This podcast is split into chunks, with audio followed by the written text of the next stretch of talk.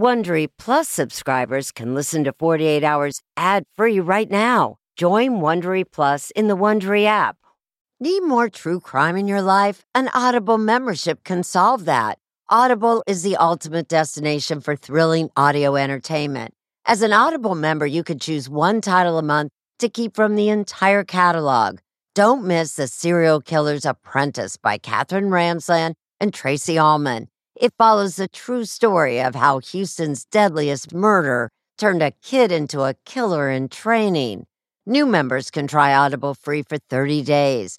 Visit audible.com slash 48 hours or text 48 hours to 500 500. That's audible.com slash 48 hours or text 48 hours to 500 500 to try Audible free for 30 days. Audible.com slash 48 hours. This spring, if you'd rather spend time enjoying your lawn instead of trying to keep it alive, there's good news. TruGreen is the easiest and most affordable way to get a beautiful lawn. All you have to do is water and mow, and they'll do the rest weed control, fertilization, aeration, and even some things you might not even think of. They'll do all of it, while you can do literally anything else. With TruGreen, you can have your lawn looking as good as a putting green. That's not hyperbole. TruGreen is the official lawn care treatment provider of the PGA Tour. TruGreen offers a satisfaction guarantee, and they have a verified best price promise, which guarantees you the lowest price with no compromise on quality. You do you. Let TruGreen do your lawn care. Visit trugreen.com to get the best lawn at the best price with the best people guaranteed.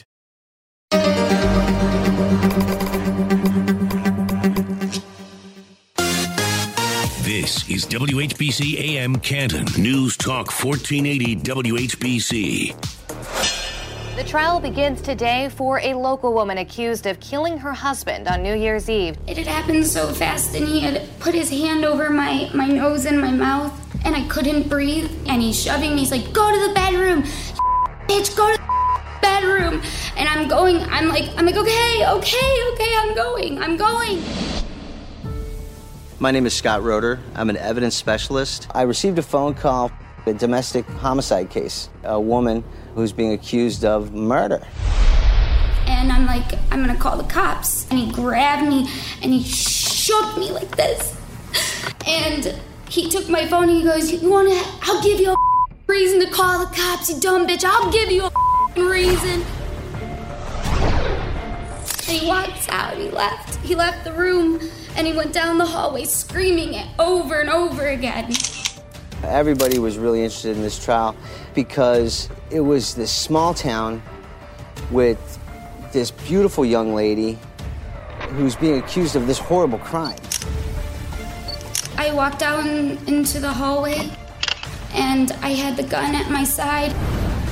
He said, Where do you think you're going? And I said, I'm, I'm leaving, I'm going. And he started to walk towards me and I raised the gun. We've got a dead man, and we've got a woman whose life is hanging in the balance. She's the only eyewitness to this situation. And then it was over. It was so quick. And he was on the ground and and I was still holding the weapon out and I was still pulling the trigger. Some people were immediately making a judgment for this is a battered woman. My daughter is innocent. She's innocent of murder. And then some other people were immediately making a judgment cold blooded killer. How could she even do that? I think she's a monster. People want to rush to an opinion, they want to rush to the story before the evidence even has been analyzed. I stick to the physical and the forensic evidence. What was your purpose in firing that first shot? To to stop Rob. I thought my life was in danger. I was just trying to stop him. I, I was defending myself. Evidence. In a criminal court of law, it can send a defendant to prison for life or prove their innocence beyond a reasonable doubt. Tonight, on a special 48 hours, we'll go behind the closed doors of legal strategy sessions and cutting edge evidence analysis to show just what it takes to convince a jury that you have the most compelling evidence of all. Sometimes I'll work for the defense, sometimes for the prosecution, uh, sometimes for the plaintiff, sometimes for the, de- uh, for the defendant. I look at the totality of the evidence and put it together, kind of like a puzzle.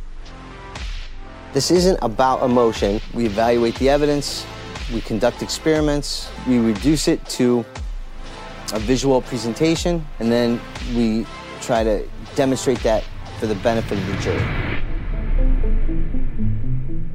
If you hire me, you get what you get, and I'm going to do my best to, to demonstrate what I think the truth is. Ultimately, at the end of the day, that's what we do.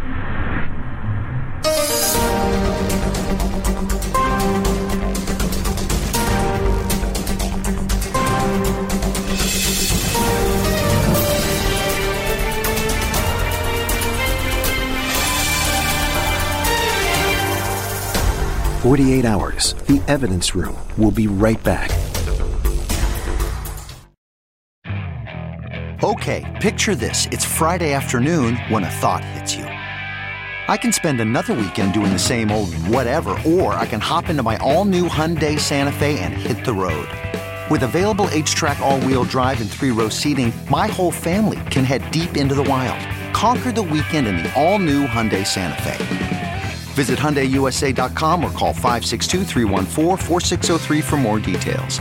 Hyundai, there's joy in every journey. Welcome to Fail Better, David Duchovny's new podcast with Lemonada Media. On Fail Better, David, who has experienced both low and high profile failures throughout his life, explores the vast world of failure, how it holds us back propels us forward, and ultimately shapes our lives. Each week, he'll chat with guests like Ben Stiller, Bette Midler, and more about how our perceived failures have actually been our biggest catalysts for growth, revelation, and even healing. Through these conversations, he hopes listeners can learn how to embrace the opportunity of failure and fail better together. Fail Better is out now wherever you get your podcasts.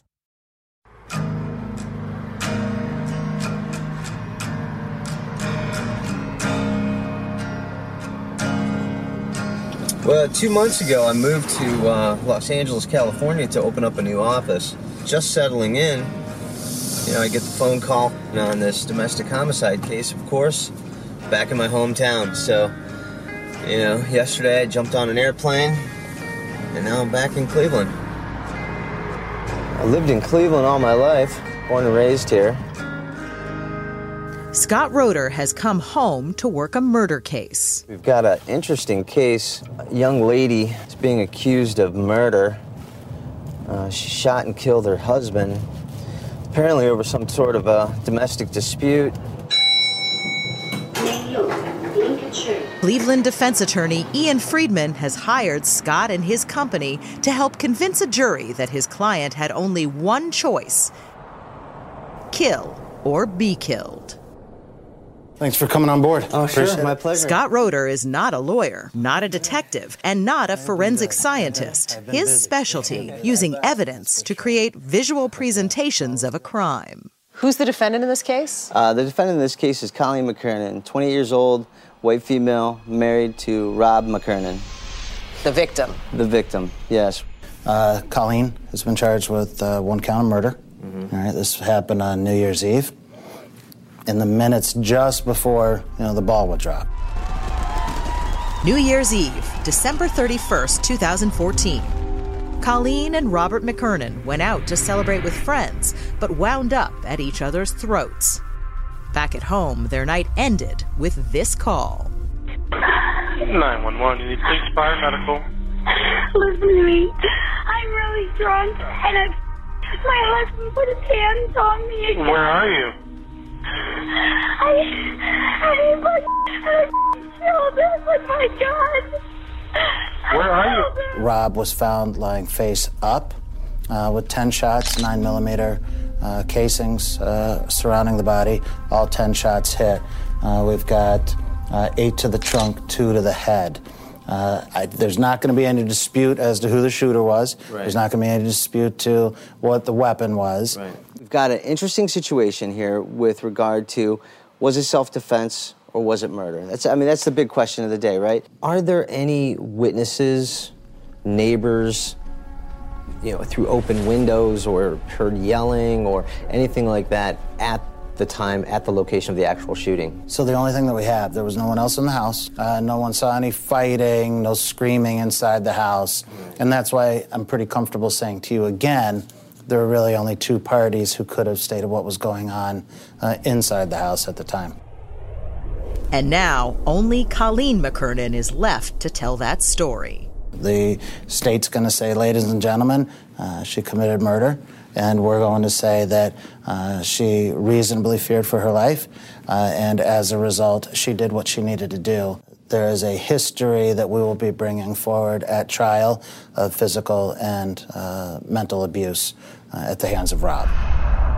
That night, uh, he was physically assaulting her. She felt that she had to leave the house, and he was not going to allow that to happen. So she went and got the firearm for the sole purpose of leaving. I believe that Colleen McKernan is a cold blooded murderer, and uh, justice needs to be served for Rob. Jennifer Dave, lead prosecutor for the state of Ohio, disputes Colleen's claim of abuse. Day suggests that her true motive was money.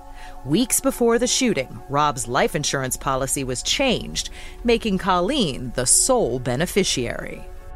She was going to get 100%, which means that, you know, had he died, she would get $200,000. She saw her opportunity on December 31st. At the end of that tumultuous night, we believe that the evidence showed that she shot him when he was trying to leave. Uh, he had his coat on, his shoes on. The jury, you know, they're going to hear the state say murder, murder, murder. And I need them to see that she had no choice that evening if she were to protect herself. She had no choice but to do what she did. Which is where Scott's skills come into play. Ian basically asks you to recreate what happened that night. Yes. He and his team will build a visual model of the defense's theory of the crime for the jury. I think it would be invaluable if we could show them, okay, using technology today, if we can show them what happened uh, that night in the house.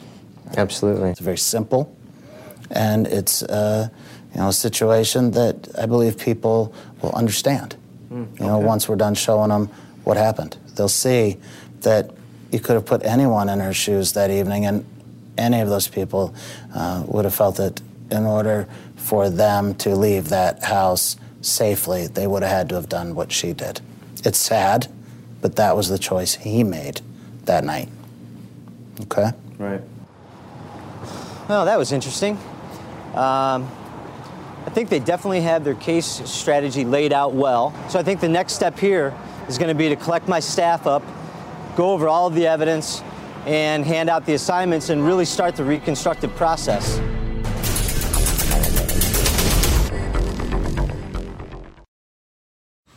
Man, that sunset is gorgeous. Grill, patio, sunset. Hard to get better than that. Unless you're browsing Carvana's inventory while you soak it all in. Oh, burger time.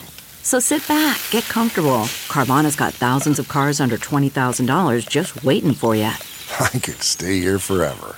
Carvana, where car buying meets comfort, meets convenience. Download the app or visit Carvana.com today.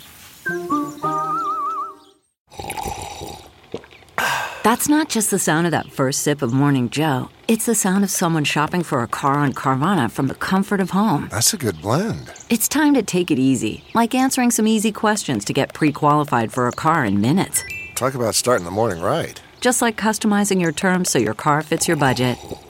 Mm-mm-mm. Visit Carvana.com or download the app to experience car shopping the way it should be convenient, comfortable. Ah.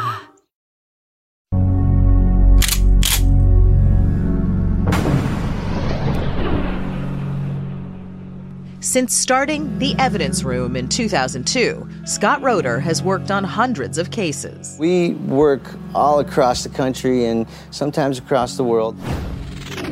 How do you measure success? Well, I think, you know, success is it's not about money or win-loss ratio. We're trying to put forth um, you know, our process and our methodology, hopefully, to find justice. Which is what they were hired to do in 2014 for probably their most notorious client, South African superstar, the Blade Runner, Oscar Pistorius. The stunning murder case against the Blade Runner. He was charged Thursday with murdering his girlfriend. Pistorius was tried for shooting Reeva Steenkamp in his home, claiming he thought she was an intruder. It's a case that's riveted the world. The Blade Runner, the fastest man on no legs, charged with killing his girlfriend. You fired at Reeva. I did not fire at Reeva. You referred to this incident or this occurrence as an accident. Is that correct? That's correct.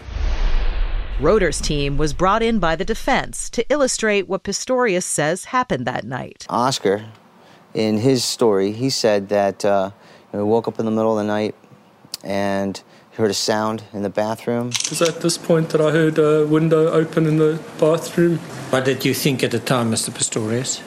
My lady, that's the moment that everything changed. And it was just this unfortunate circumstance where, as he approached his girlfriend, who was hidden in the toilet inside of the bathroom, and he was screaming for her to call the police, thinking that she was in the other room. And unfortunately, he shot his girlfriend Reeva and accidentally killed her. I was crying out for Reeva, I was screaming, and I sat over Reeva and I cried. Though never shown in court, this animation helped the Pistorius defense team develop its strategy. So I was still checking the bathroom and then I heard. In this video, the defense had Oscar reenact his movements as part of their research.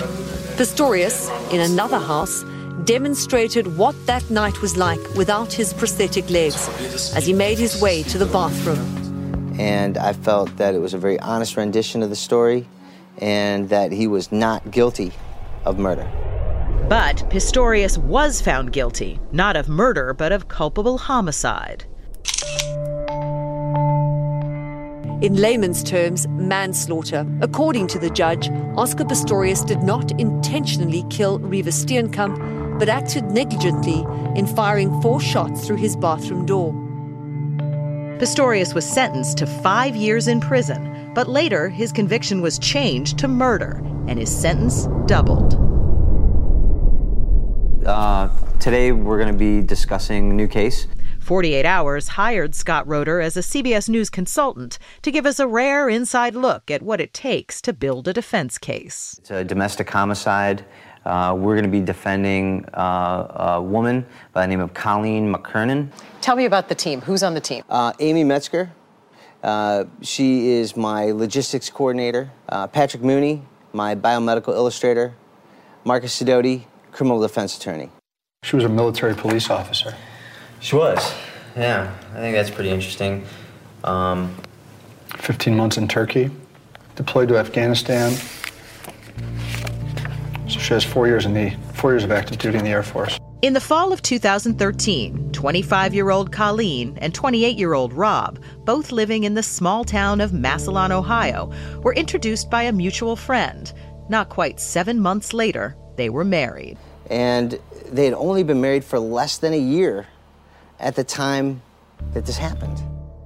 This is not your usual wedding photo. The bride posing with guns. At the time of the shooting, she worked in a bank, and he worked as an oil driller. now, the husband also has military experience, military training. And it turns out, he also had a history of domestic abuse as well. These documents that are sitting out here are the prior history of abuse against other women. I believe that there's uh, indications in the record that Rob had um, multiple restraining orders against him from prior girlfriends and prior relationships. Also, in the record, this 2013 911 call from one of Rob's former girlfriends. Fast one, please. Hi, um, I need to speak with a police officer about filing a police report for someone trying to kill me. And this person's name? Robert McKernan. An ex girlfriend. Ex girlfriend. Um, she said pretty much immediately he started becoming extremely controlling. Um, she said that, that that was her first red flag. And then um, the domestic violence was shortly thereafter. Does she state that he ever struck her? Yes. And Colleen had called 911 before about Rob? She did, yes. Mountain Police. Yes, ma'am. This is Colleen McKernan. I called you earlier. You left me a voicemail. Right. You called and you said that you did not want your husband coming back there, but you hung up on me twice. What's going on? Okay, are you hurt in any way? No, I'm not hurt. No, you put his hands on me. But he did not leave a mark on me. But is there enough evidence to show that Colleen was abused by Rob? Prosecutor Jennifer Dave says no. There was no photos, no police reports. The state's position is Colleen used Rob's history as a cover for murder. I know there are true women out there that are battered. She's not one of them. I'll tell you right now, I hope Colleen's story vets out because if it doesn't, we're going to be able to find, we're going to be able to tell pretty quickly.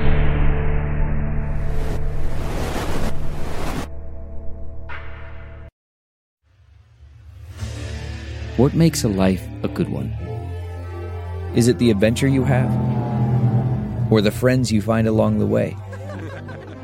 Maybe it's pursuing your passion while striving to protect, defend, and save what you believe in every single day.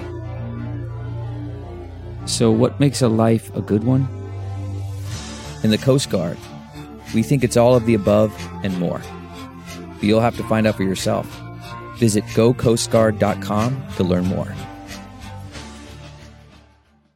CarMax is putting peace of mind back in car shopping by putting you in the driver's seat to find a ride that's right for you. Because at CarMax, we believe you shouldn't just settle for a car, you should love your car. That's why every car we sell is CarMax certified quality so you can be sure with upfront pricing that's the same for every customer. So don't settle. Find love at first drive and start shopping now at CarMax.com. CarMax, the way car buying should be.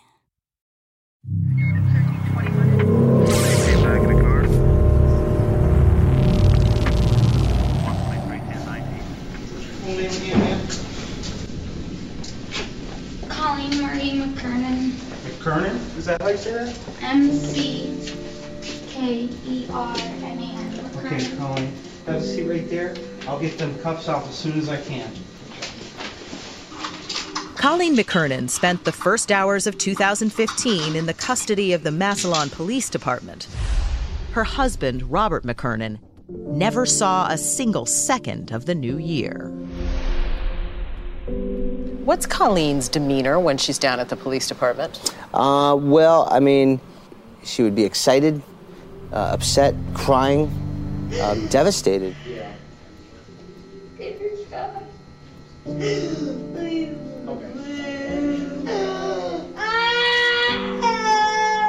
And then I believe she kind of just kind of calmed down and um, she stopped crying uh, and she just, I think, was probably in a state of shock. You know, a lot of people in trauma, you know, are just, you know, in shock and just horrified. State prosecutor Jennifer Dave has a different opinion. Can I use the restroom? Yeah, give me one second. She's sitting there, and you can see her literally after the detective leaves the room. She picks up those papers to see what's on them, and then she puts them back, and then makes sure she turns them to make sure they're neat. You know, so this is this was cold and calculated. She knew exactly what she was doing. This picture was taken. What are we looking at? Well, this is uh, a picture of Colleen uh, taken uh, at the police department uh, right after she had surrendered to law enforcement. And you can clearly see that her entire face is uh, covered in blood. And the blood came from. The blood on Colleen's face is as a result of her giving CPR to Rob after she shot him. Yeah, you're being charged. You understand you have to be charged, okay? Because the probable cause is there. Doesn't mean you're convicted of anything, okay? Um, there's probably more of the story. We don't know. We're not here to judge you, okay? And when police arrived, what did she tell them? Um, she told uh, law enforcement that she wasn't going to let him do it to her again. He was going to hurt me. And I couldn't. That was the last time he was gonna hurt me. I wasn't gonna let it happen again. I told his parents. And um, I think that's when, in her mind, Uh, she was thinking that the situation was self-defense. I told him. I said, next time he touches me, I'm gonna kill him. I didn't really want him to die, though. And, you know, she claimed at that time, you know, hey, I was just defending myself. Continuing their work, the evidence room team focuses on Colleen's state of mind. I hear that she's talking about all the fear that she had. I don't see a very serious physical interaction prior to the shooting. He, he was pulling her hair. Exactly. he was possibly on drugs. Okay. He's got a long history of violence against women that's documented over years and years and years. Fair. That's in her mind, so go Fair, fair enough. In essence, she's got to say, I can't leave. You know, the, there's going to be imminency to serious physical harm. So I had to rely on my training, and then I shot him. I think that if I'm if I'm holding a gun and there's a, a larger male coming towards me in a, in a threatening manner, I I would shoot for sure. I hear often from other females, from you know my friends, that why not just sh- why not just shoot him in the leg? Why wouldn't you shoot him in the leg? Because she's she's trained to shoot to kill. If I'm shooting someone, I'm gonna shoot to kill them. Right. Was it self-defense or was it murder? That's I mean that's the big question of the day, right? But all of this other information is okay, how close were they? How far were they? You know, is there evidence to demonstrate that he was attacking her? This is um, an autopsy photograph of Robert. Um, why don't you guys go ahead and take a peek at that? Now he had um, had two shots to the face, uh, one through the right eye and one into the mouth. Um, go ahead, pass that picture around. You guys see anything interesting on that picture that might help us out? Is that stippling? Yep. That's a close, Close range shot. Explain what stippling is. Well, stippling is uh, when you shoot a gun, uh, the bullet is uh, uh, propelled out with gunpowder. And as that bullet travels, the gunpowder travels with it. And for a short period of time, that gunpowder is hot and can burn, make burn marks. And that's indicative of the muzzle of the gun being very close to the target. Meaning Colleen shot Robert at close range. How close? Well, we need to conduct an experiment to determine exactly how close it was. In the next couple of days, let's get this exact gun, let's get this exact ammunition, and uh, we can go to the firing range and set up a, a test Okay. so that we can try to duplicate that stippling pattern. But that's not the only test they'll have to do. She does not have a memory of the shooting itself. Realized that she emptied her gun of all 10 shots. She estimated the shooting took no more than about three seconds. In your mind, when you learn that Colleen says that she fired these 10 shots in about three seconds, what are you thinking? It's pretty fast. I'm not sure how fast I could discharge 10 rounds. Pat, you're a pretty experienced firearm handler. How fast can you get off 10 shots with this weapon? I want to say within 15 seconds. I, I think she states three seconds. You're not going to fire 10 rounds in three seconds. I disagree with you. I, I, think you can fire 10 rounds. I mean, it's a semi automatic. Semi automatic. 9 millimeter. Three seconds. One, two, three. I don't think you're letting off 10 rounds in three seconds. All right, well, we'll test it. But perhaps the most critical question in this case is this In what order did Colleen fire those 10 shots? Where was Rob standing when he received the first and last shot? What shots were first? What shots were last? Can we determine a sequence? Prosecutor Jennifer Dave contends Colleen first shot Rob in the back. He's getting ready to leave. She shot him in the back first, first in the buttocks. Then, as he's turning, he she uh, he was shot in the on the back three times. And then, as he's turning around, twice in the on the arm, and then twice as he's going down in the front chest, and then walks up to him and shoots him in the mouth twice, basically telling him that he can't speak anymore. But Colleen says those two shots were first. There's a gunshot wound to the upper right lip. Gunshot wound number two. Entrance wound of the left upper lip, below the vertex of the head. The bullet traveled from front to back, upward, and slightly left. That's going to be a key piece of evidence there. You don't know whether the shots to the face were the first shots fired, the last shots fired, We don't know that yet. and does that make a difference? It makes a big difference. Why? If the shots to the face were last, then this is murder. The only way that this is self defense is if the shots to the face were first. That's a key point. Very key. So there's a lot that we're going to need to do to uh, investigate Colleen's story. To fill in those blanks, Scott is planning to go straight to the source.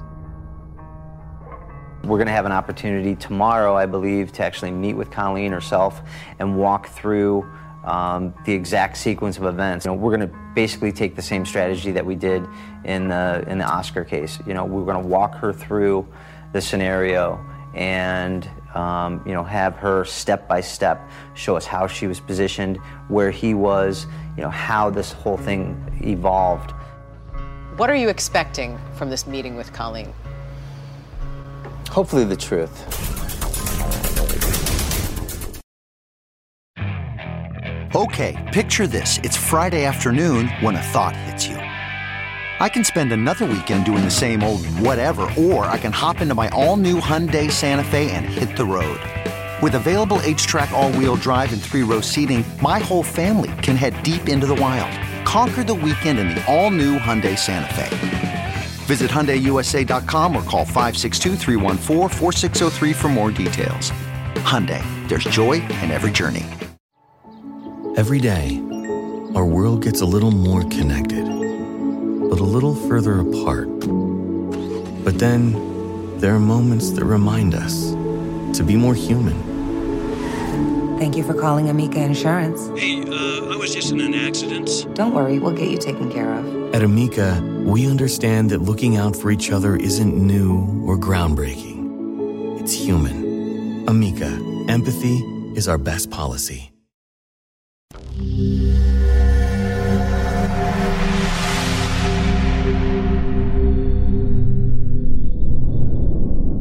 It's the evidence room team's job to ask questions and find answers. But in this case, there's absolutely no question that on New Year's Eve 2014, Colleen McKernan shot her husband Rob. What's still unclear is why. Was it self defense or cold blooded murder?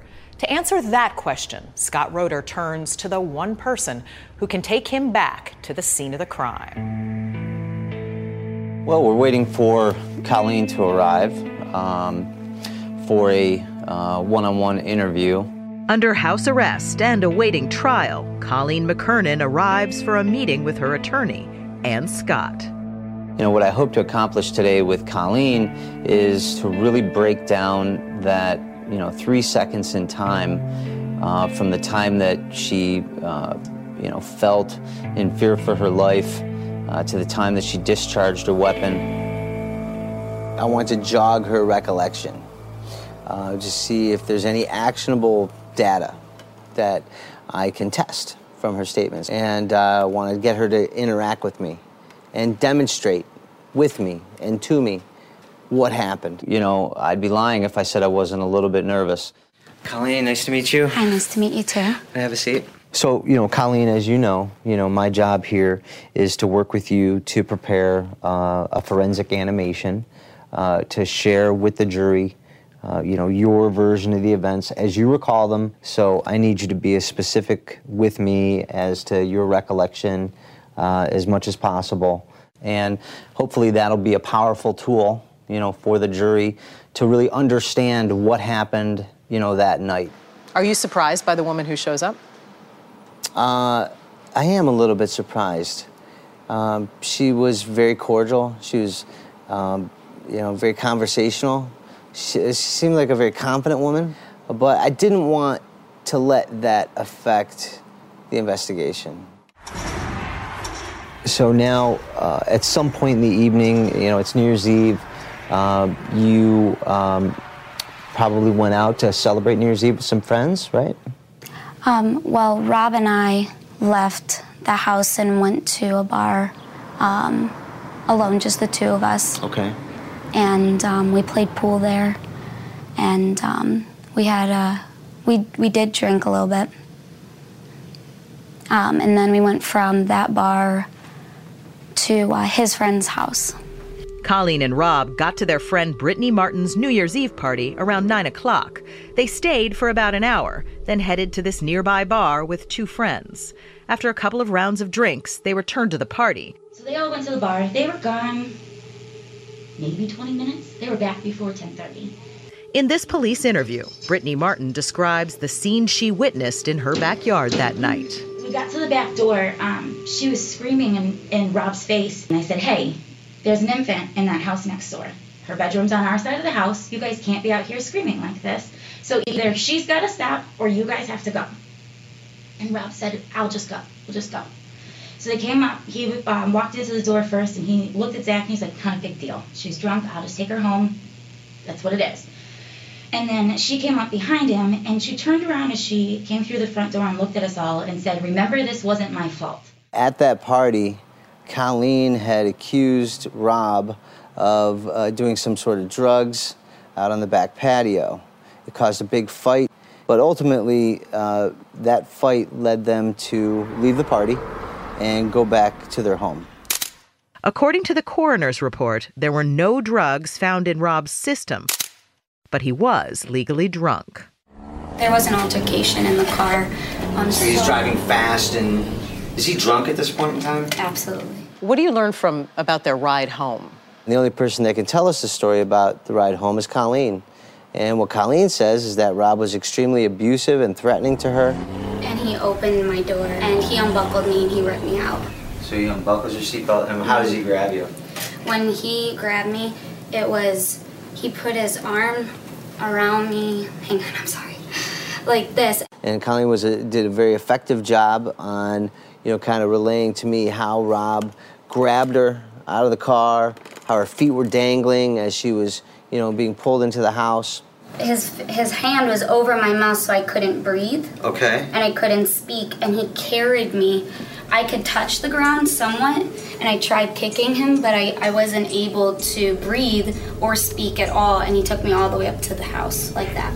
By the time they made it inside, it was about 11 p.m., and the night quickly went from bad to much worse. They were in the hallway, which is right at the top of the stairs, that he grabs her by the back of her neck and pushes her down the hallway in toward the bedroom. He's telling me to go to the effing bedroom and he's shoving me down the hallway and I'm telling him to stop because he's hurting me. Now, alone in her bedroom, Colleen says that she tried to call police for help, but caught Rob's attention instead. According to Colleen's story, uh, he grabs the phone, he shakes her violently, And he like screamed like an animal in my face and shook the crap out of me. With what, what did he say? He didn't he just screamed like he like roared like an animal. And when he's leaving, he's like, I'll give you a reason to call the cops, you bitch. And he left. At that particular point, um, she collects her weapon, which was casually laying out in the bedroom. Um, I was terrified and Right. I didn't know what his threats would entail, but I thought that my life was in danger and um, the gun is right next to me. Colleen says she kept a loaded gun in the open on the windowsill near her bed. And then she grabs, collects her gun, meets him in the hallway, and says, Get out of my way, I'm leaving. You're not doing this again. And I stepped forward out of the light of the doorway Okay. to my bedroom and he was there. Is Rob in between her and the exit? That's correct. Colleen leaves the bedroom. She's in the hallway, just past the, the doorway. And I told him I was leaving. He took a step towards me, and and I raised the gun. And I said I said to back up. Okay. I need you to back up. And he said you're not leaving, and came towards me. She said that Rob came toward her, took a big step for, forward toward her with his arms out, almost as if to either grab the gun or grab her. So he was. You thought he was coming to grab the gun. Yeah. Okay. So he came at you to grab the gun, and when did you start firing? It immediately. A former Air Force security officer, Colleen was well trained in using a firearm under stress and says that training saved her life. I mean, they always say that when you're put in a stressful situation, you always revert back to training. Center mass. So it's it's two shots, uh, two sh- two shots to the heart, one shot to the head. But Colleen didn't fire three shots, she fired 10, all hitting her husband. This is where he came forward, okay, and um, and when I was firing, he ended up with his feet ending here, and I was standing there. There were some shots to the back. Yes. Alarm bell for you? Absolutely.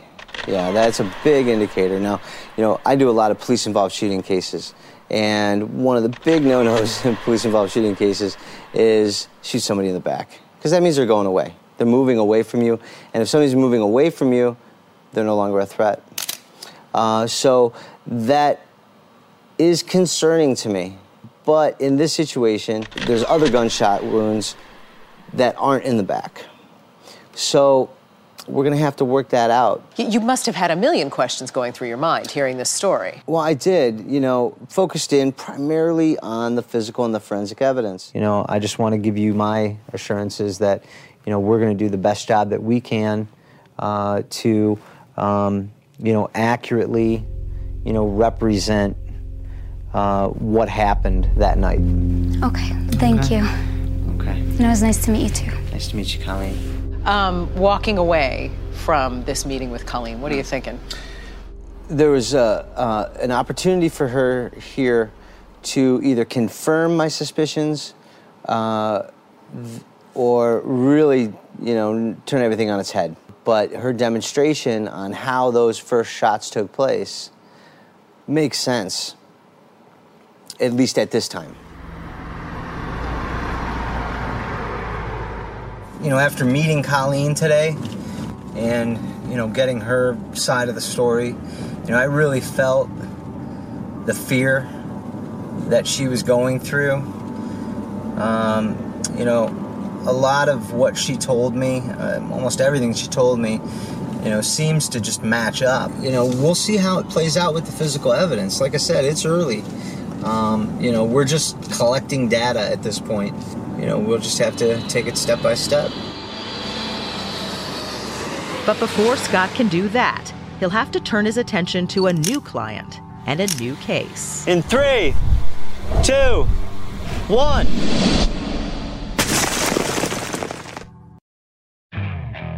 Okay, picture this. It's Friday afternoon when a thought hits you. I can spend another weekend doing the same old whatever, or I can hop into my all new Hyundai Santa Fe and hit the road. With available HTRAC, all wheel drive, and three row seating, my whole family can head deep into the wild. Conquer the weekend in the all new Hyundai Santa Fe.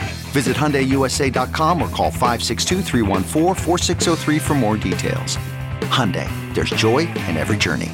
Every day is a great day when you're not worrying about your appliances and home systems. And that's what you get with an American Home Shield warranty. With American Home Shield, you can protect your home and wallet from unexpected breakdowns, like leaky faucets or faulty water heaters or wonky thermostats.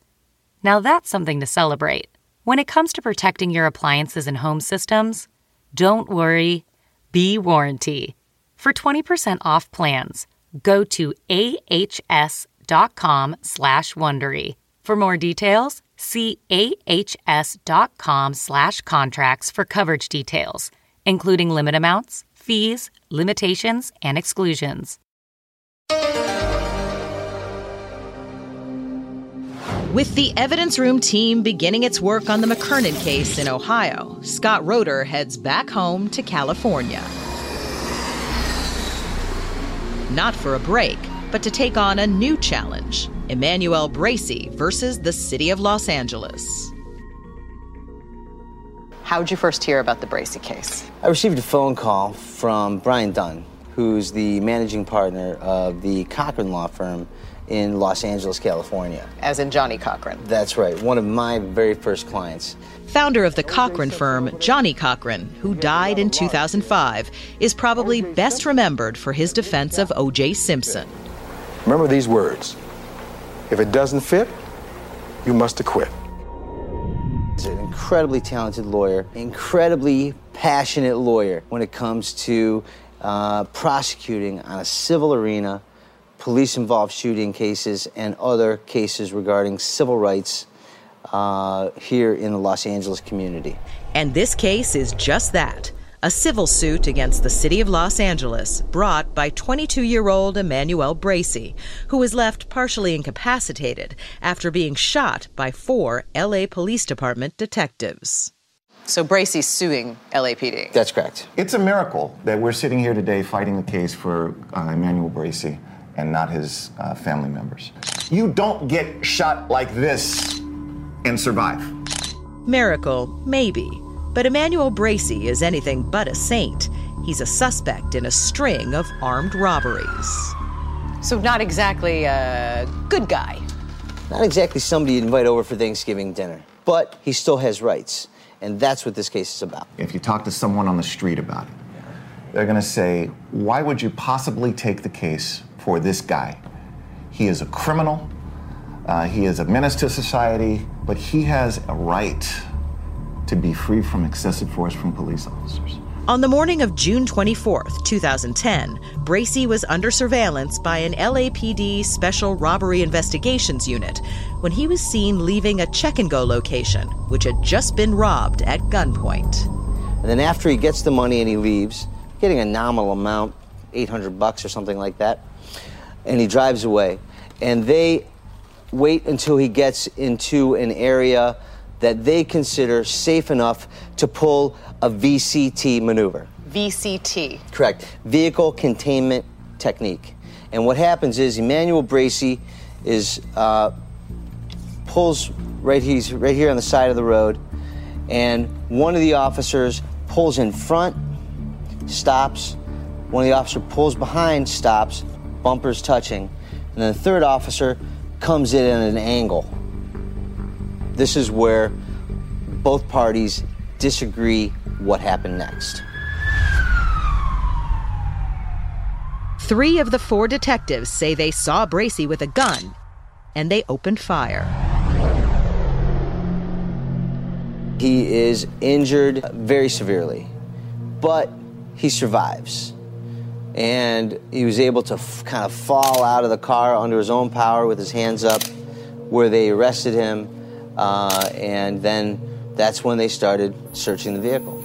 Bracey was taken to a nearby hospital with a shattered shoulder and left arm, broken rib, collapsed lung, broken jaw, and multiple fractured vertebrae. One of the detectives said there were there's something like 23 holes uh, in his shirt, in the back of his shirt.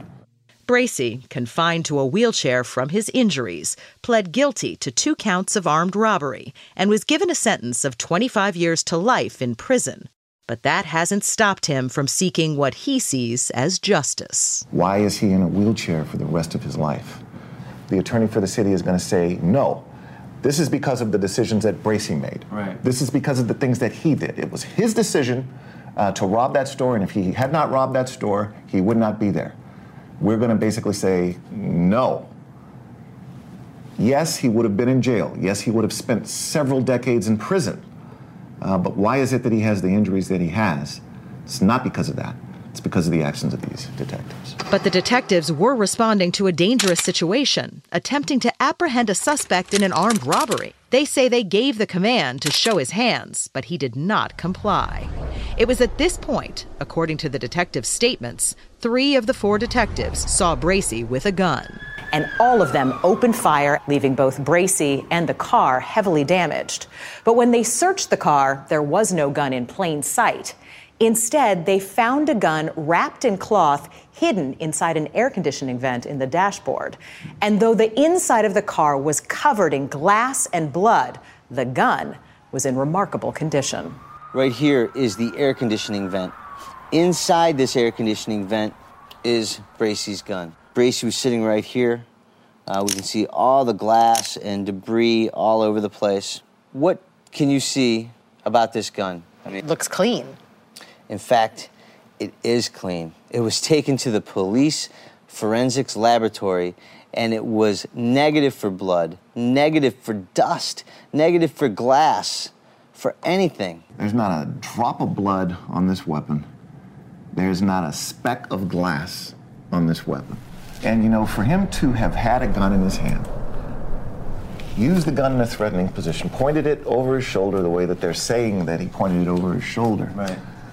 I mean, you would expect to at least see some blood. Right. You know, on the cloth, on the gun, around the cloth, around the gun. Well, we got nothing. And this is the foundation of the lawsuit. If Bracy wasn't holding a gun, then according to his lawyer Brian Dunn, the detectives had no cause to shoot.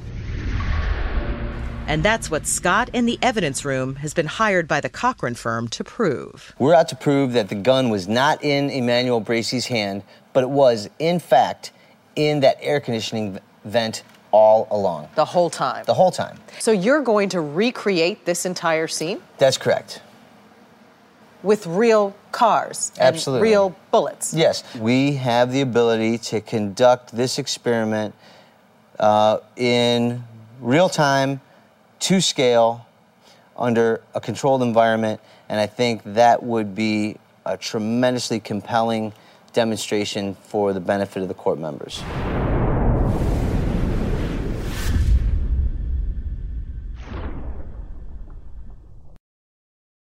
Getting the smile and confidence you've been dreaming about, all from the comfort of your home, isn't a total mystery with Byte clear aligners. Just don't be surprised if all your friends start asking, What's your secret? Begin by ordering your at home impression kit today for only $14.95. Byte clear aligners are doctor directed and delivered to your door. Treatment costs thousands less than braces, plus, they offer flexible financing, accept eligible insurance, and you can pay with your HSA FSA. Get 80% off your impression kit when you use code WONDERY at Byte.com. That's B-Y-T-E dot com. Start your confidence journey today with Byte. Do you ever wonder where all your money went? Like every single time you look at your bank account? Honestly, it's probably all those subscriptions. I felt that way too until I got Rocket Money. Rocket Money helped me see all the subscriptions I'm paying for, and it was eye opening. Between streaming services, fitness apps, delivery services, it all adds up so quickly. Rocket Money is a personal finance app that finds and cancels your unwanted subscriptions, monitors your spending, and helps lower your bills. Rocket Money has over 5 million users and has helped save its members an average of $720 a year, with over 500 million in canceled subscriptions. Stop wasting money on things you don't use. Cancel your unwanted subscriptions by going to rocketmoney.com slash Wondery. That's rocketmoney.com slash Wondery. rocketmoney.com slash Wondery.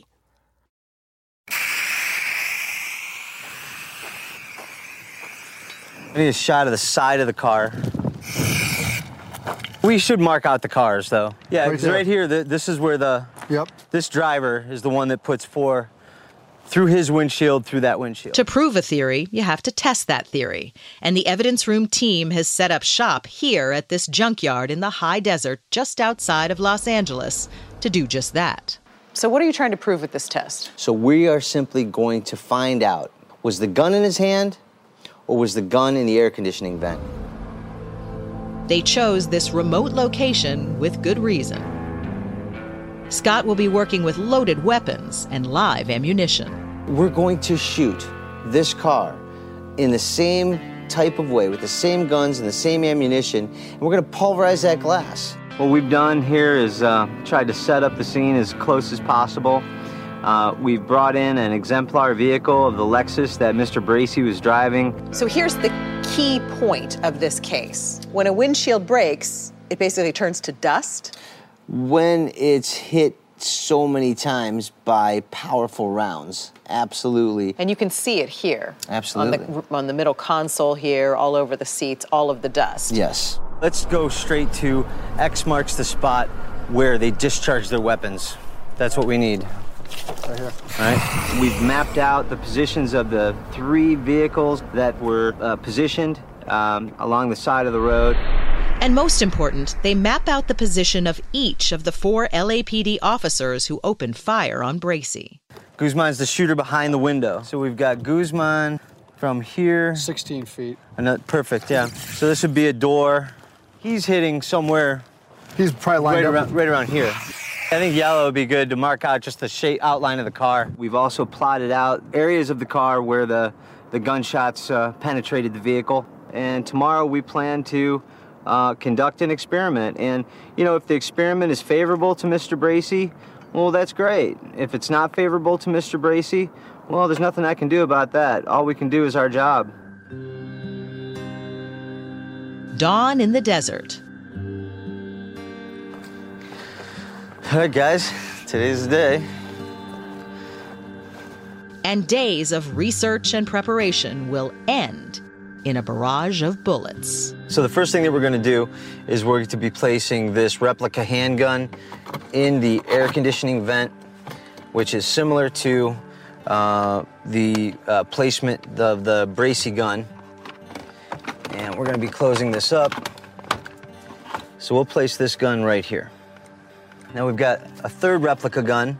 We'll place this here on the uh, uh, center console. Scott wants to test Bracy's story that the gun was in the air conditioning vent when police opened fire.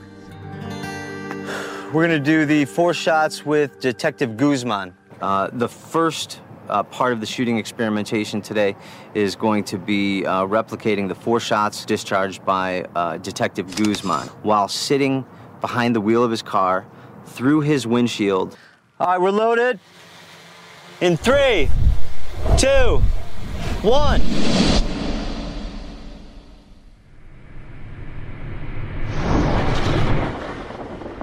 Over the next several hours, Scott and his team fired round after round. This next shot is uh, Detective Walters. Attempting to recreate every shot fired at Bracy by the police. This is Detective Worrell. One shot. Our distance here is about 24 feet. With the last shot fired, it's time to check the results. Yeah, right there, some buckshot right there. But I think this is the shot right here. Came right through his head. That is exactly the shot. Look at all the glass debris that's coming out this way. All right, let's see what we got on the inside. These are the guns that were out in the car that were not in the AC vent. That's correct. You can still see quite clearly this gun is covered in debris. This gun we placed in the hand of our mannequin. I mean, it's covered in dust and pulverized glass.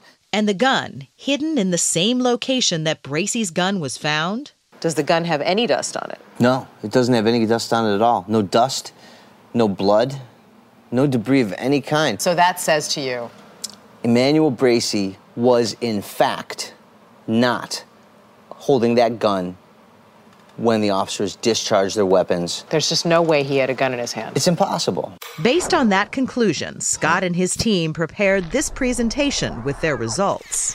At trial, a lawyer for the city of Los Angeles insisted the three officers did see Bracy with a gun in his hand, and whether he was pointing it at the police or attempting to hide it in the vent, his hand came up with a gun in it, and the detectives had a reasonable perception of imminent threat. The lawyers argued that this was the critical point in the case. The detectives believed their lives were in danger and responded to that threat. Bracy didn't necessarily have to be found to be holding a gun. It's just that the police officers have to think that he's holding a gun. Isn't that right? They just have to have a reasonable fear? That's true. The officers need to establish that they reasonably felt in fear for their life. In the end, after all that time and all that work, the jury never saw Scott's presentation. The reason? The state's forensic expert just happened to be on vacation in China and was not able to testify. And after some legal wrangling, neither was Scott. Explain that. Well, I was a rebuttal expert on this case. So that means I was meant to rebut the testimony of one of their experts. So they, they decided not to call their expert witness to testify. Which means this evidence doesn't get introduced. That's correct. After nine days of court testimony, the jury took just four hours to return a judgment in favor of the LAPD. According to the law, if an officer has a reasonable expectation of serious bodily injury or potential imminent death, they are justified in using deadly force. The perception of threat is also at the center of Colleen McKernan's defense, and Scott and his team will tackle that next.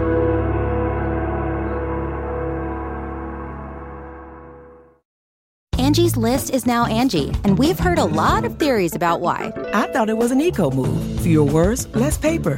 No, it was so you could say it faster. No, it's to be more iconic. Must be a tech thing. But those aren't quite right. It's because now you can compare upfront prices, book a service instantly, and even get your project handled from start to finish. Sounds easy.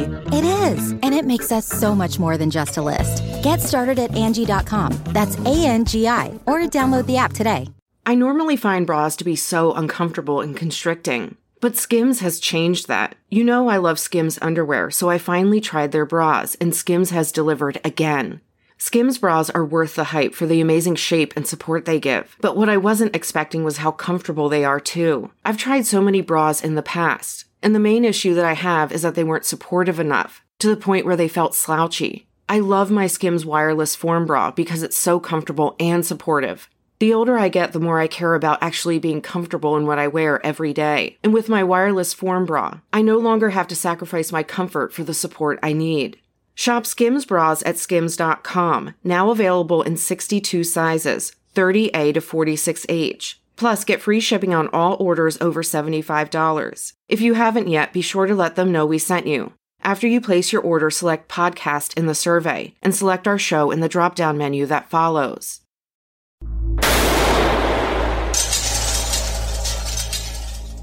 With the Bracy case behind them, the evidence room team gets down to work on the upcoming McKernan murder trial. Their mission? To see if the evidence matches Colleen's story. First, a simple test to answer a simple question. How could she have fired all of those 10 rounds so quickly? Well, that's what we endeavored to find out. So as soon as you fire, I hit as soon start. as I start firing, and then as soon as you hear it stop, hit stop. Got it. And we'll get it as close as we can get it. All right, loading.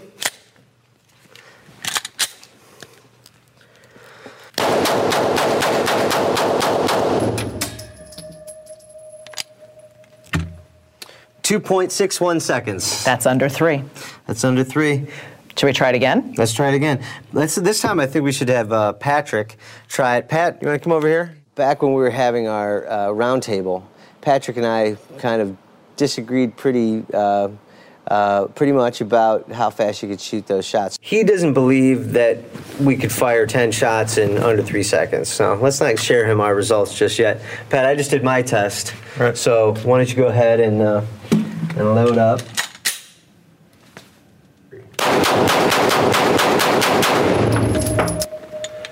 Two point two. So yeah, two So- seconds. Yeah. So yeah, I think that right there proves, you know, and I'm not a professional firearms handler. Um, And she is. So that told you she could have fired it that quickly. Absolutely. Next up, all right. So now four feet. Four feet. a test to try to determine just how close Colleen was to Rob when she shot him. She says he was close and coming at her. Jeez. How close were they? That was a very important question to answer. So Scott conducts a stippling test. Yeah, it's getting pretty close. I mean, it's between two and three feet so far right now. We needed to get the uh, exact same ammunition. Um, and then we set up these individual targets that are made co- covered with white cotton, and we shoot that target and we see what kind of a pattern it leaves with regard to the gunshot residue. Oh, there we go. So you can see that pretty well even without the black light. See, now we're, we're getting pretty close. I still don't think we're there, but we're pretty close. Let's look at that picture. See how tight it is right here? Right. Their goal match the pattern left from powder burns found on Rob McKernan's face, giving them an estimation of Colleen's distance from Rob at the time of the shot.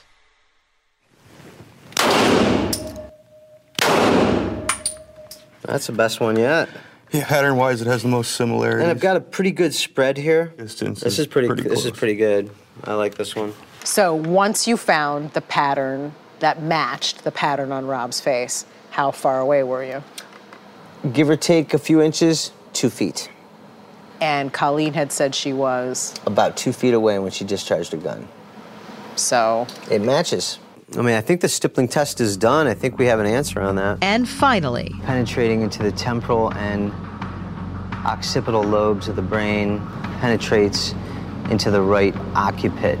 Um, all right, so we've got the. Using data from the coroner's report, along with the crime scene photos, the team attempts to make a visual model of the 10 shots Colleen McKernan fired at her husband. You actually poke holes in the mannequin? Yeah, we probe the mannequin with trajectory rods. The autopsy report might read two inches to the left of the center line of the head, six inches down, we have a gunshot wound. Downward trajectory, slightly left or right, and that'll give us a good indication of where the bullet entered, where the what anatomy the bullet traversed, and where ultimately the bullet landed. So should we just penetrate right through here?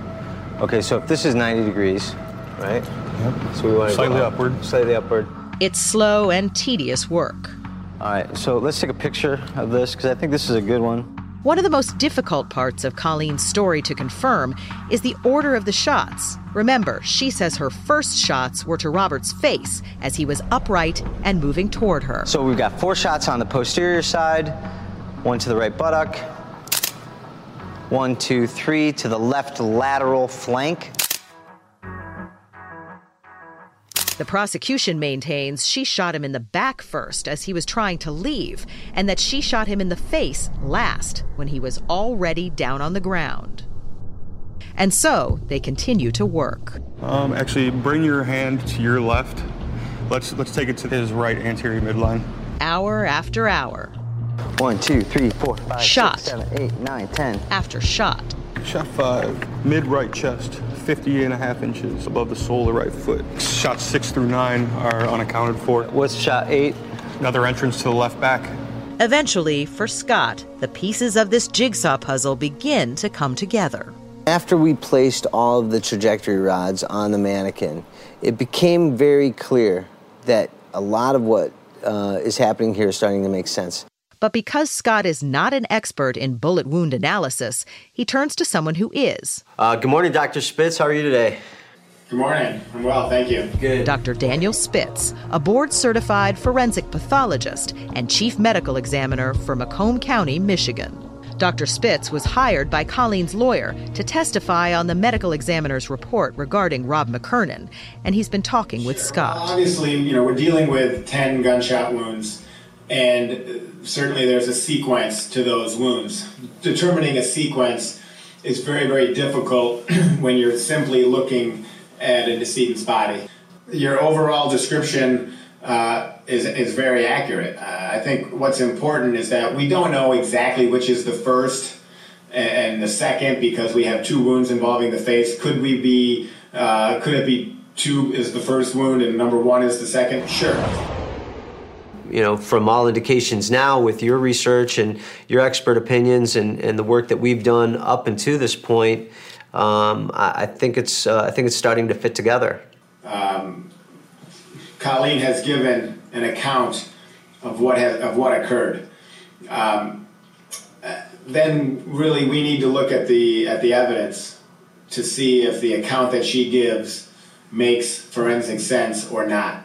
And at this point, um, the time frame, the movement of the body, the shots, the number of shots, his final position, and really the, the forensic evidence that's available uh, really does fit with the scenario that she has given. For Scott, it seems he has the answers he's been looking for. Now, all that's left for the evidence room is to prepare their presentations for court. So I think this is his body position as shot number one. Maybe not so stiff and ragged, but can you take him from this position and move him into this position, or like this a little bit? Yeah, that's that. I think that's probably the position he was in when she, yeah, when she shot when she made that first shot. But one question still remains Will their work be enough to convince a jury that Colleen McKernan shot her husband in self defense? The prosecution doesn't think so. When the defense started uh, talking about how the first two shots were in the mouth. That was unbelievable to me.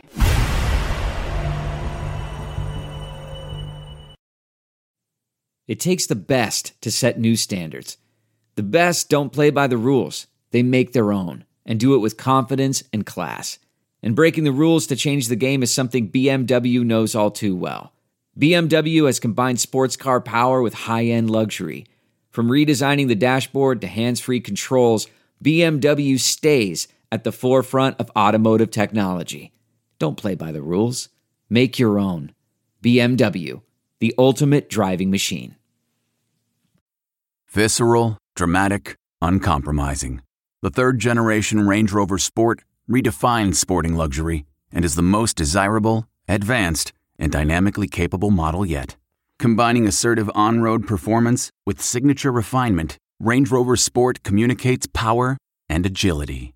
Dynamic by design, it delivers an instinctive drive with engaging on road dynamics and effortless composure, while the purposeful cockpit like driving position of Range Rover Sport sets the tone for a focused interior that promotes exhilarating driver engagement.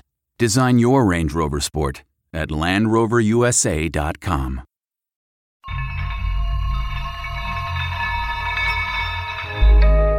We added in um, the evidence markers, so we have everything from where the gun was at in its resting location, shell casing. After months of research and testing, And then also, so I have in uh, resting location of of him. the evidence room team puts the final touches on their presentation for Colleen McKernan's upcoming trial. So can we bring Colleen into the scene now? Okay, so now this position ultimately is our final moment in time. Correct. I think this is perfect. We get together and then start playing out these theories inside of that controlled environment to see if what we've tested does it all make sense. Let's see shot number two. Okay, and that, that's also perfect. Great work, Phil, because now he's starting to cascade down. Now, here is ultimately the final conclusion that we came to uh, with regard to this investigation. So here's where she holds out the gun, then he reaches in, and then at the moment of the first discharge, the second one, and then we've got our third shot.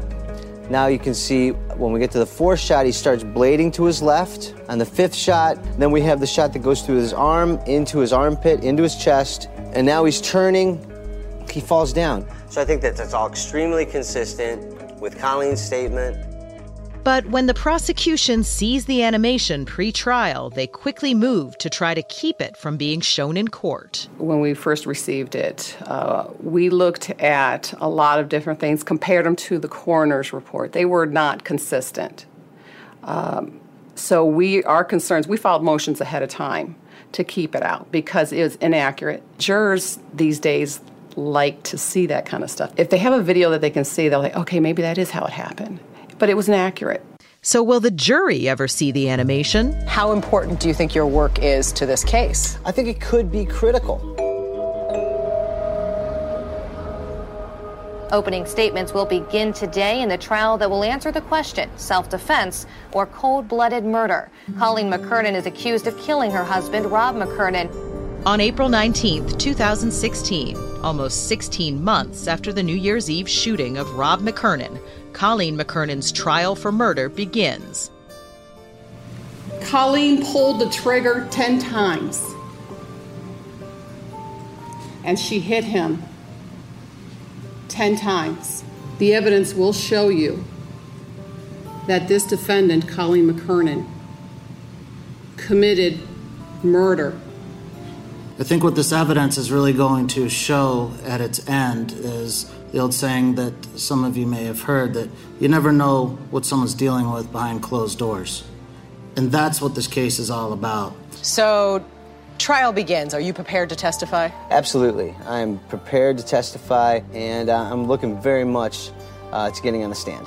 The state begins its case with testimony about the New Year's Eve party. I could see her out the back door and she was pointing at Rob and she was yelling. I said she has to either stop screaming or they had to go. One or the other had to happen, but they couldn't continue this way in the backyard. I got on Facebook not long after they left and saw that a wife had shot and killed her husband, and I just read And out. testimony from responding personnel. Uh, I went upstairs. I immediately saw the, the victim on the floor. I noticed the uh, a hole to his lower uh, left side. I noticed a hole in the center of his chest, and also what was what looked to be a half moon shape cut out of his lip um, from, I'm assuming, a bullet uh, in his mouth. I noticed that there were numerous teeth that were shattered, and there was some there was severe damage to the maxilla area, the upper jaw. And then prosecutors turned to their forensic experts. This particular item is a Glock Model 26 9mm Luger semi-automatic pistol.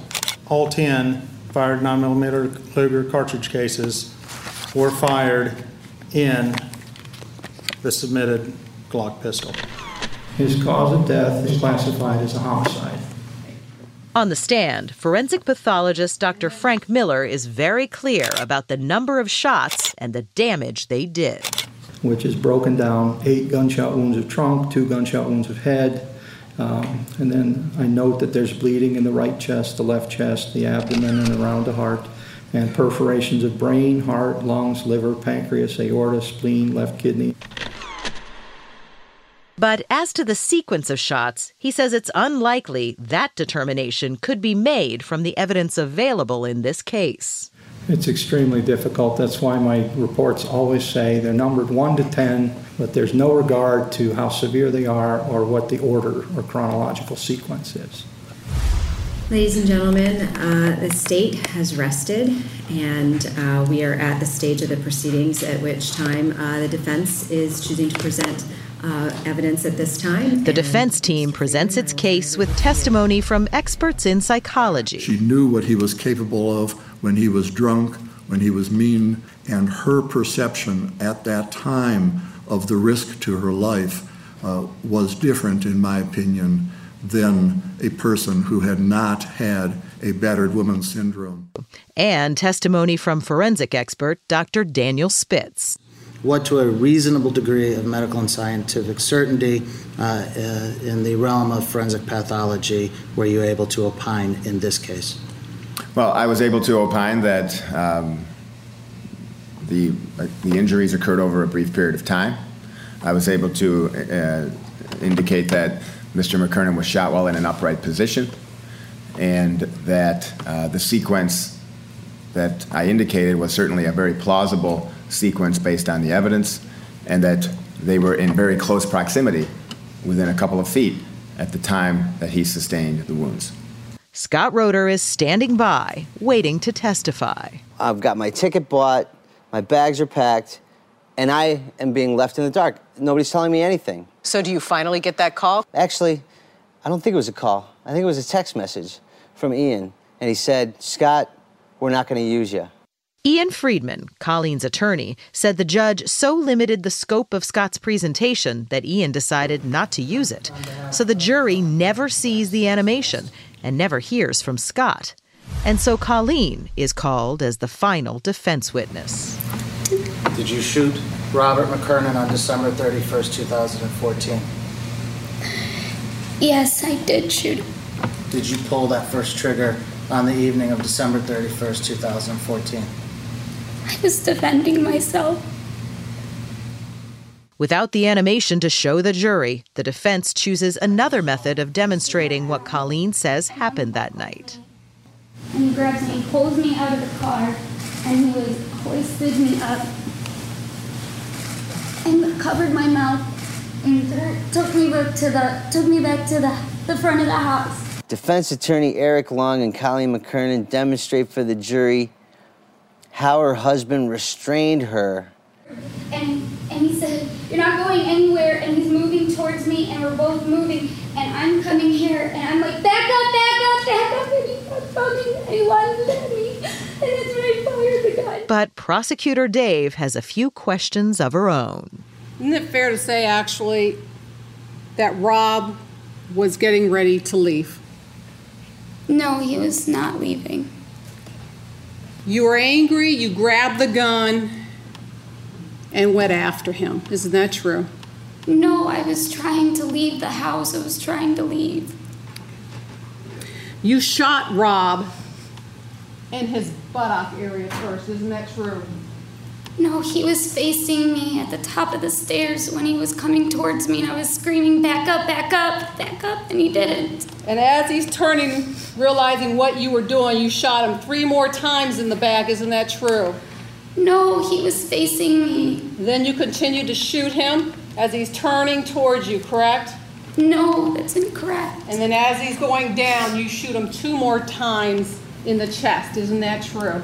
No, no, he was facing me. And then as you walked up to him and saw him laying down on that ground or on that floor, you put two more shots in his mouth. Isn't that true? No, that's not true at all. Okay. Nothing further, Your Honor. The jury has seen seven days of testimony, as well as clear evidence of the damage left behind on the faces of Rob's parents, Kathy and Dennis McKernan. I'm never ever going to be the same. I'm going to miss my son forever. What has Colleen done to my family is destroyed our family completely. This horrific crime has just ripped my soul out. And the faces of Colleen's parents, Gary and Jan Owen. Never thought 28 years ago, when Colleen was basically an infant, that uh, I'd ever be standing here and talking about a situation like this. It's been awful. From the start, it's it's a tragic situation, no matter how it turns out. Now, both families can only wait for the jury's decision. Deliberations are now underway in the Colleen McKernan murder trial. Ten men and two women now responsible for deciding the fate of the 28 year old. I, I don't know what to expect. I'm anxious for some closure, especially today, but on the other hand, I'm afraid of today. You're just waiting for the phone to ring. The jury's in, or the jury, you know, what is going on? We don't know, but we're prepared for whatever decision the jury makes. But no one was prepared to hear that after two days of deliberations, Ladies and gentlemen, uh, you have considered the case for a considerable period of time, and uh, I have now uh, received your note um, indicating that you are unable to reach a verdict. the jury's decision was no decision at all. Based upon the jury's inability to reach a decision in this case, uh, I uh, will declare a mistrial. Deadlocked. What'd you think? Well, uh, I think it demonstrated that the prosecutor didn't have a good enough uh, evidence. When the verdict came out, I mean, I just cried. I didn't know what was going to happen. It just left me in limbo. It's disappointing, but glass half full. She's not in jail today. But the state intends to try Colleen again.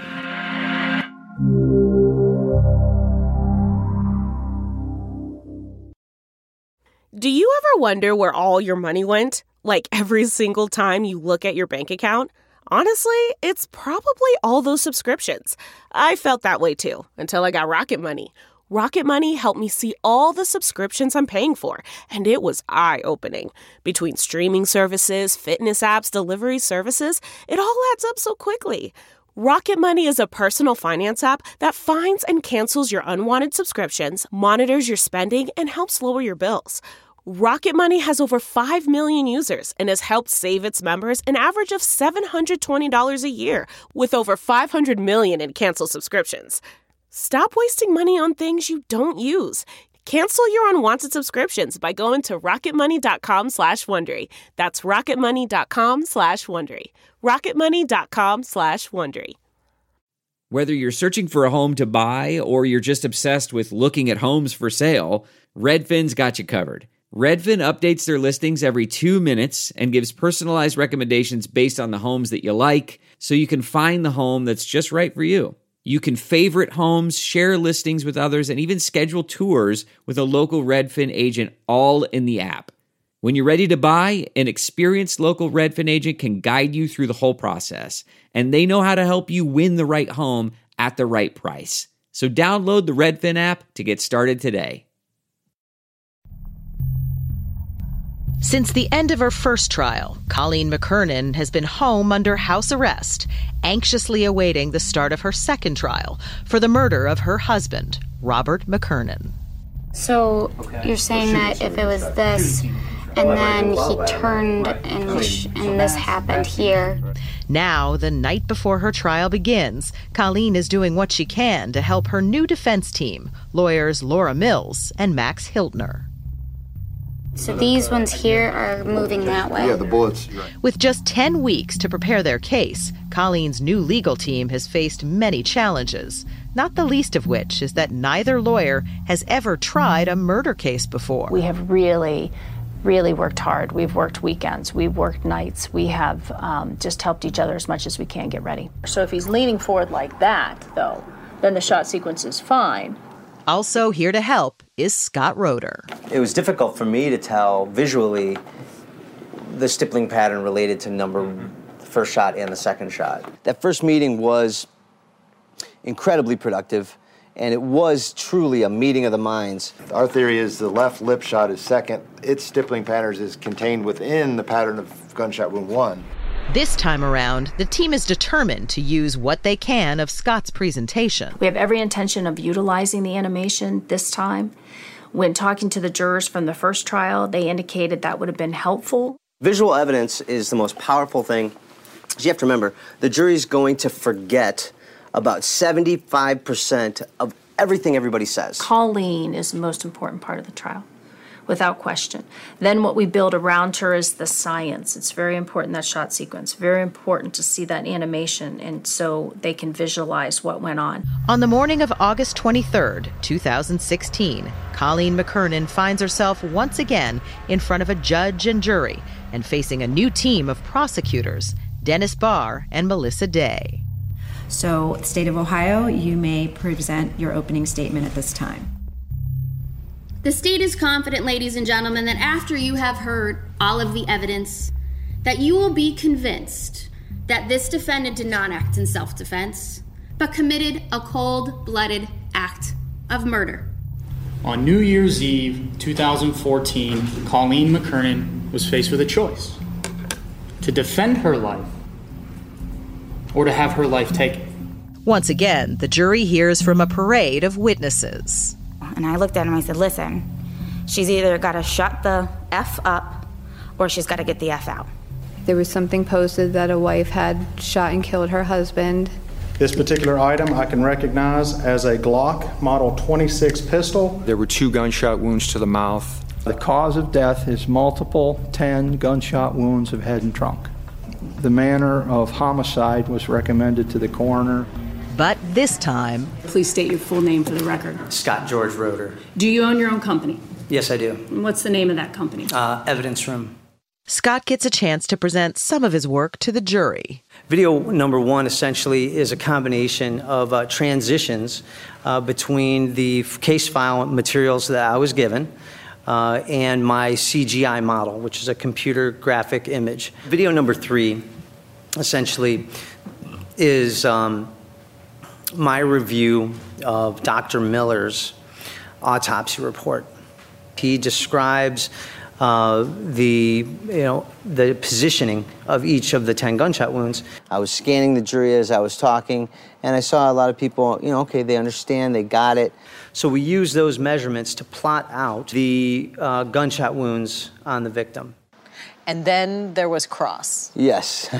First of all, you were not present on December 31st, 2014, correct? no, I was not there. Okay. Prosecutor Day uses her cross examination to challenge Scott and his work. Now, you had indicated that one of the things that you had reviewed with regards to video three was the autopsy report of Dr. Miller. Yes. Let me ask you this Are you a forensic pathologist? No. Are you aware that Dr. Miller also testified that he could not provide a specific sequence of shots based on the wound patterns that he found in the medical evidence? Yeah, I'm aware.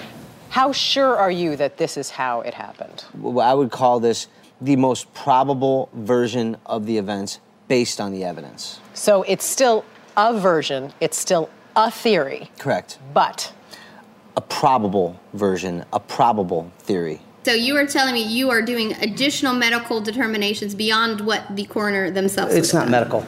It's not medical. No. All right. Thank you. I have no further questions, Your Honor. And once again, Colleen takes the stand to tell her story. And I'm like, I'm leaving, you know, I'm leaving, and I'm trying to walk towards the stairs.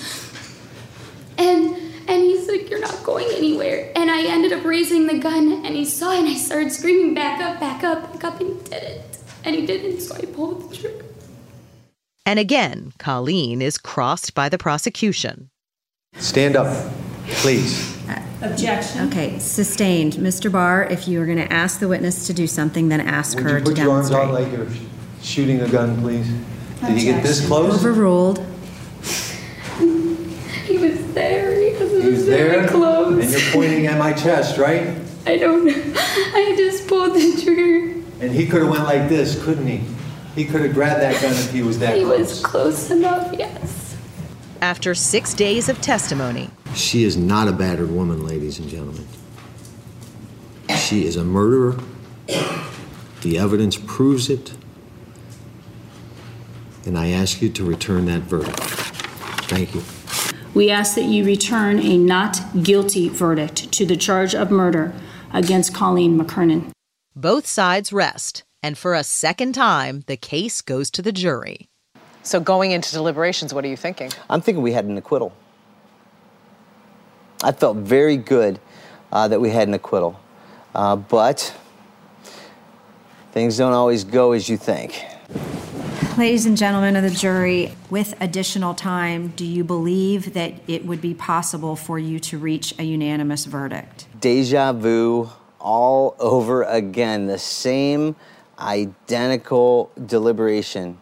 Um, they deliberate for two days. They come back. They're deadlocked again. Again. Again. Because you are unable to reach a verdict, I will declare this case a mistrial. All that work. We're right back where we started. How frustrating is that? It's very frustrating, but you know, that's the jury system that we have. Um, uh, you know, I guess at this point, maybe we get ready for round three. But as it turned out, there would be no round three. Six months after the second mistrial, the state of Ohio had had enough. On March 17th, 2017, It has been brought to the court's attention that a resolution uh, of this matter has been reached.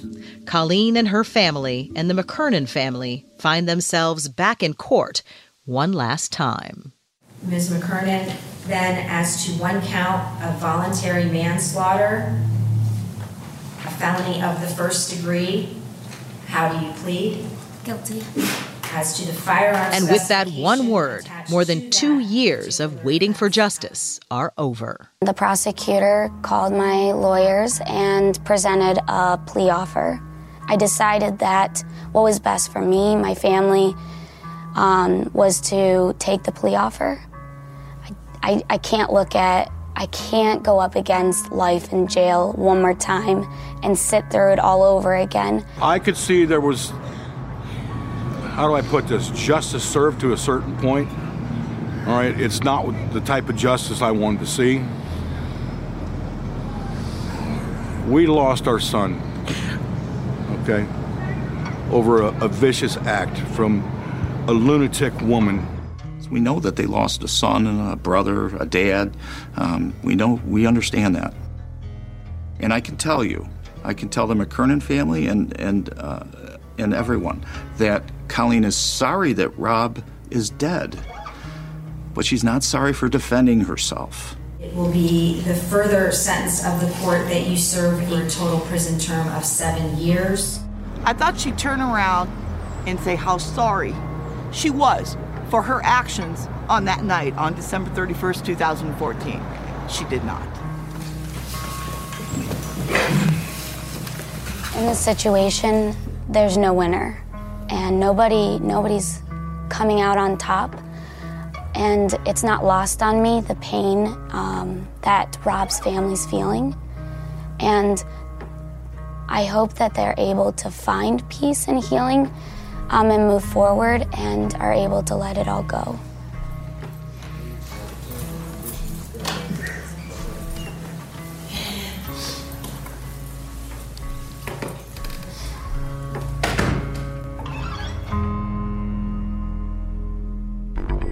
Colleen McKernan is currently serving her sentence at the Ohio Reformatory for Women.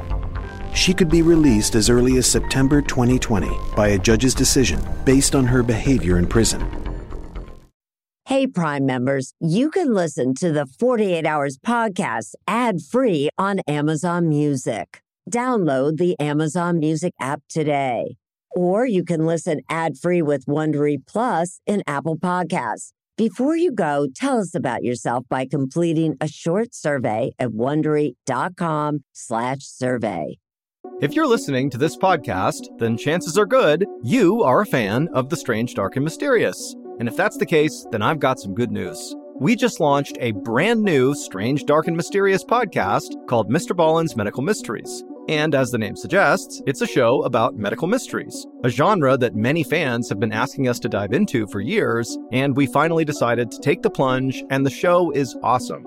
In this free weekly show, we explore bizarre, unheard of diseases, strange medical mishaps, unexplainable deaths, and everything in between. Each story is totally true and totally terrifying. Go follow Mr. Ballen's Medical Mysteries wherever you get your podcasts, and if you're a Prime member, you can listen early and ad-free on Amazon Music.